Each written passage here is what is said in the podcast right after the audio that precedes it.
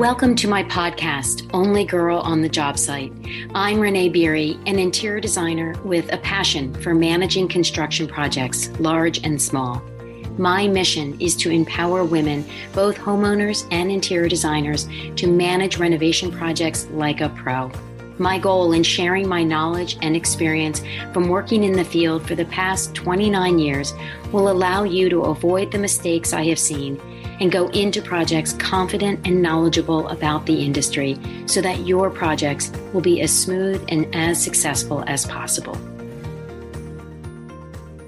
Today's episode is a follow up on the last two episodes, number 57 and 58, about the Magnolia Channel drama.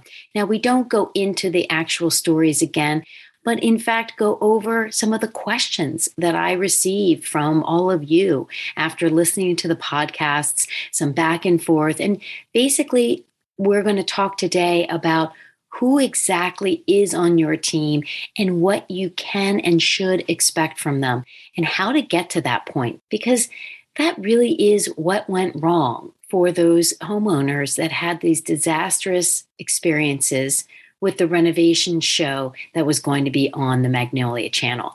And this is something that you can take control of and avoid a disaster of your own. So let's dive in. Welcome back to the podcast. I'm glad you're here. And if you're just joining me, then I want to encourage you to go back and listen to the last two episodes, number 57 and 58, where I talk all about this bizarre set of circumstances on a home renovation show that was slated to go onto the Magnolia channel, I think about two weeks ago at this point. And what happened was this design couple in Utah had a show called Homework and they were producing a new season that would be taken over to the Magnolia channel and right before launch. And yes, the timing is suspect, and I get that, but it doesn't negate the fact that these homeowners came forward with terrible stories about horrendous situations on their projects. And all sorts of things went south. So I don't want to go into the details because those of you who have already listened, I know you don't want to hear them again, but I do recommend you going back and listening to them to get the context to learn the lessons that I brought out of the terrible situation. So at least there's something positive that comes out of that situation. And what I really wanted to talk to you all about today were some of the comments and the direction of the comments that I got on those episodes. And I'll be honest, I was a little anxious putting those episodes out. I don't really get into the whole gossip, salacious, you know, gotcha things in life. It's just not who I am. But that story, the amount of information that was being shared was so overwhelming to me. And and i know if you've listened to me for hell half a second you know that i don't like those hgtv shows or any of the home renovation shows. But while i'd hear some rumblings you know you'd hear little gossipy things in trade magazines about how they're not all that realistic well duh and you know that kind of thing. But there was never any concrete information personal stories shared until now and it validated everything I have always said about these shows. Now, I'm sorry that I was right because these homeowners got terribly taken advantage of. And most of it was because they didn't understand the process and they didn't understand what was going to be delivered to them and when. And so, anyone who's been listening knows I'm all about communication, up front and honest. And so, interior designers listening to me, this is where you can shine by being upfront and honest with your skills with a new client. And that includes letting them know what you aren't as comfortable doing. And maybe you still get to do it anyway. I mentioned I'm in some Facebook groups for interior designers, and often there are new interior designers, and they say, I'm a new interior designer and I'm just taking on a kitchen project. Can I get some advice? And you know, I think in my head, yeah, the advice is don't do it. And I know I've said that before, but really what I should say and actually put in the comments is tell your client, tell your client You've never done a kitchen before, but you do have experience in who knows what, XYZ. Maybe this designer has, you know, renovated bathrooms, and that is similar. Don't send me hate email interior designers when you say there's nothing similar about a bathroom and a kitchen. There are some similar qualities to them. You've got cabinetry, you've got plumbing, electric, etc., all married in.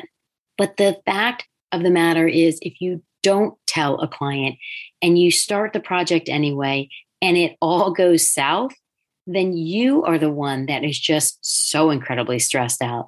You might be on the hook for some mistakes financially that you've made or that you've under budgeted for or what have you. So experience does matter. But if you say up front, I am not familiar with kitchens, but I'm confident I could do whatever that is with this contractor on my team, that's a different animal. And that allows the client to say, okay, now again, you'll hear me say this all the time. You price yourself accordingly. You're going to be learning from this person's kitchen project. So, quite honestly, you owe them a little. So, that's why you lower your price point for lower your hourly rate or however you price out your projects, and you get something in return. And that is experience, and that is invaluable. So, homeowners, the women that came forward, they had a vague idea of what was going to happen. They gave the scope of work. I wanted my kitchen done, or they wanted one wanted a kitchen and a family room. You know, they all different scopes of work. They never discussed formal anything. One of them was looking for their contract pretty much for the entire length of the project, was asking for, well, actually, not only the contract, but the budget. There was no scheduled meetings. There was no agreed upon form of communication. I mean, literally nothing. And that is an enormous mistake. This homeowner in particular was dealing with the contractor directly, but then occasionally was dealing with the designer directly, and then occasionally was dealing with the designer's assistant directly. I mean, it was chaotic. And I actually can't imagine the job finishing well under those circumstances. So, again, this goes back to communication from the beginning. Who is my point of contact? How are we to communicate with each other? When are we meeting and how frequently? It's really that simple. And then I did get some comments and said, well, she should have just kept working with the contractor because he's the one doing the work and he would have been able to finish things up. Well, yes and no. And of course, every single job is going to be unique. So it's very hard to just have a blanket, yep, yep, that's exactly what she should have done. But I do hear this pretty regularly of, well, I don't need any help because my contractor is going to help me with it. And I always caution people, and I really want people to hear me on this. I caution people with trusting that without specifically asking and interviewing for a contractor with that skill set. And don't get me wrong, this is not because I'm worried contractors are going to steal work from interior designers. It's actually the opposite. I know contractors. I have known contractors for decades. They don't want to do what I do for a living. In fact, they think I'm nuts to do what I do for a living, dealing with the client and making the selections and trying to figure out what's going to make them happy and, you know, what the perfect bathtub is and the toilet. You should hear them on the job site. They're like, Renee, I don't know how you do this every day. I mean, it would just kill me to have to do that. And that's the normal. Now, are there some contractors out there that like to do the design process? Absolutely. But they are in the minority. And fun fact, actually, there is a guy that I grew up with, and he's a contractor and he loves to do it. But here's the thing his mom is an interior designer. So I sort of joke with him. I said, well, you know, if my son grows up and, be- and becomes a contractor as well, I wouldn't be surprised if he also did the same. And, you know, he's grown up around it, he's heard about it, he's got the, a good eye and things like that.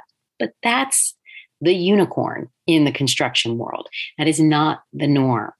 So if you're going to rely or your plan is to rely on a contractor for that service, then that needs to be asked in an interview, not after you hire them, in an interview. And you might get lucky. You might find someone who is interested in it. But chances are, what you may find instead, and there is a difference. So please listen carefully. I don't want a contractor to say, Oh, sure, I can help you with all of that. And then you say, fantastic, and move on. When you hear a contractor say, oh, sure, I can help you with that, that's when you ask secondary follow up questions. What does that mean? Are you going to take me to the showrooms? Are you going to help me select the fixtures? Are you going to help me select the product? Everything that we need to specify in this project. I'm going to go out on a limb and say, likely he's going to say, Oh, no, no, no. I have contacts at all of the showrooms. I will send you to the quote, right people.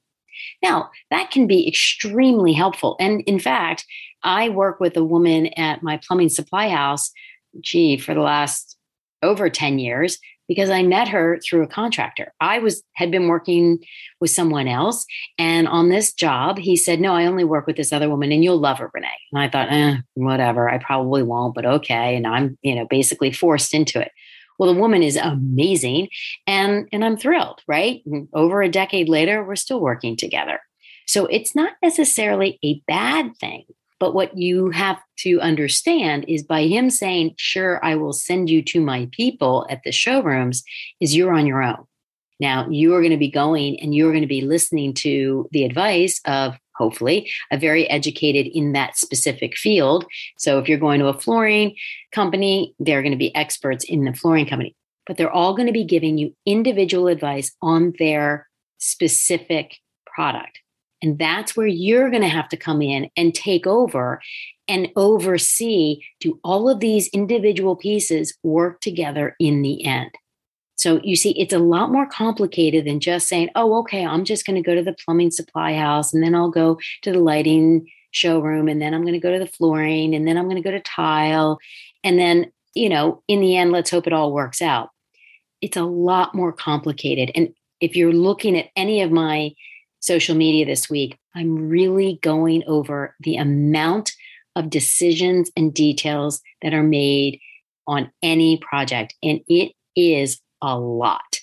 I mean, I try not to think about it because when I actually write up and sit there and look at a picture and then detail out all the decisions that had to be made in order to make that wall a wall, it's a little overwhelming. I mean, now at this point in my career, I sort of make some of these decisions without really identifying it as a decision, you know, as a line item on my list. But wow, when you really break it all down, it is a lot. And depending on the scope of your project, start multiplying that out, right? If it's an addition and it's a two story addition, all of a sudden you multiplied it again. You know, so these are the kinds of things that I really want people to be thinking about especially if they're watching these stupid shows. Yes, I'm now going to start calling them stupid because I have the facts that they are complete and utter smoke and mirrors and nothing to do with reality. But the problem is, it becomes your reality when you are using them to gauge how your project will be set up and run. And that's where I think this is so important and why I'm taking the time to, to go over those details again in this episode. I promise we're going to get back into the nuts and bolts of individual projects in coming weeks. But because of the comments and emails I got specifically about working hand in hand with a contractor, I knew that this was going to be something that I had to explain in much greater detail so that you aren't planning and sitting there going, "Oh, okay, I'm going to I'm going to be good. I'm going to have the contractor help me with all of that. It's all going to come together and it's going to be perfect." Because it's very unusual for that to happen. Now, listen, this episode is not to plug hiring an interior designer. It just isn't because I don't want you to hire an interior designer if you're not comfortable doing that because that won't be successful either and interior designers, I want you to hear me that you need to be comfortable on projects as well. So if a homeowner calls you and says, I'm going to work with the contractor and you need to oversee some of the items he selects, if that's something you're not comfortable with, then don't get involved. I mean, it really is an important marriage to be a good team. And, and if it's not, if for whatever reason it doesn't feel right, then that's something you need to walk away from, even if it feels painful in the in the moment that is something you have to listen to. And I've said this a hundred times women know you have that feeling in your gut if something feels hinky. And when it does, you must listen to it. I mean, the stories these women told about the home renovation projects, the designer herself admitted she spent $32,000 of her own money so that the project could end well. I mean, seriously, I mean, decades in the business. I don't know anyone who has done that out of the kindness of their heart. The only reason a design couple would do that is for a personal payout of their own. That could be in the form of, oh my God, we screwed up and I need to cover something because it's not the client's fault that I don't know what I'm doing. Or two, I'm going to pay this $32,000 because I'm going to be on the Magnolia channel and I'm hoping to get that back in future earnings. I mean, it is just so absurd on every level. And since most of us are not looking to be on TV, I mean, trust me, please call me if you are thinking of that because I have heard designer stories on it. And there isn't a whole lot of upside to it being on those shows. But regardless of that, if you're making mistakes in the tens of thousands of dollars, you will be out of business right? A, a, business cannot sustain that job after job for any length of time. So these are the important pieces to understand in advance. So homeowners, if you talk to your contractor and he sort of sweet talks you into thinking he's going to help you more than you think he's going to help you, he won't be helping you. Believe it and trust your gut. Therefore, you need a plan B. Is it going to be you on your own or are you going to investigate hiring a designer? and designers vice versa. If you're brought onto a team, something feels a little off, then don't join that team. You will regret it in the end. We won't know how until the end. And in either way, it's just not worth it. So these are the pieces of this crazy story that I am compelled to keep telling people so that you are confident in making the choices that you need to make that's specific to you and your project based on knowledge, honesty, conversations. This is the kind of thing that can absolutely destroy a project on day one or make a project sing all the way through to the end. And again, I am on projects that sing all the way to the end. That does not mean there aren't hiccups because I don't want to fool anyone. There are always hiccups. But when a project is run smoothly and professionally, the hiccups become these very minor bumps that are in the past before they become roadblocks. It just really does work that way. So, again, to recap, I want homeowners to understand who they're hiring and what services they will be providing in detail so that they know what their team's going to look like, where they're missing pieces, and where they need to do work of their own. And interior designers, I want you to be open and upfront and honest with clients about what you can and cannot provide, as well as listening to your gut when you are being asked to join a team. And if it doesn't feel right, do not join the team. It really is that simple. There is another job coming. I promise you that. And if anyone is looking for more detailed information, I have resources on my website. But more importantly, I built my signature courses, Only Girl on the Job Site, for homeowners and interior designers solely and specifically to guide people through their own projects so that they can be in charge, managing them like a professional. It covers it from soup to nuts. This is how you will save time and money on your projects, and you will feel amazing in the end. And quite honestly, you'll want to do another project because it was such a success. And interior designers, this is an opportunity to offer more services to your existing clients so you become a one stop shop and add an income stream that is completely separate from the decorating world, which, let's be honest, is a strange and evolving world thanks to the internet and the access to everything. So I encourage you all, I want to empower you all to take these steps to putting together the team that you need for your project and then stay in charge and manage throughout the process. So, as always, if this brings up more questions than answers, please reach out to me. I loved chatting with so many of you the past couple of weeks. One friend who I actually know personally was messaging me and she said, I think this is a trigger for you, this conversation. I said, Oh my God, this is such a trigger. Like, I just couldn't believe what I was reading. It was like watching a train wreck. I couldn't take my eyes off of it. And sadly, it all proved me right. And this is not an area where I wanted to be proven right because these families really did suffer under the hands of this design team. And that really upsets me. This is an industry that I love. I spend every moment I can trying to elevate the industry, sharing how professional it is with all of you, and to hear the stories of this horrendous couple completely mismanaging these projects. It just, it simply broke my heart. It's just something that I fight against all the time with this very platform. So please let's learn lessons together so that one by one, we can prove that projects can run smoothly and successfully, whether you hire an interior designer or not, so long as you know who's on your team, what they're going to be providing, and what you need to do as an equal team member. Thank you again for your time today, and I look forward to our next time together.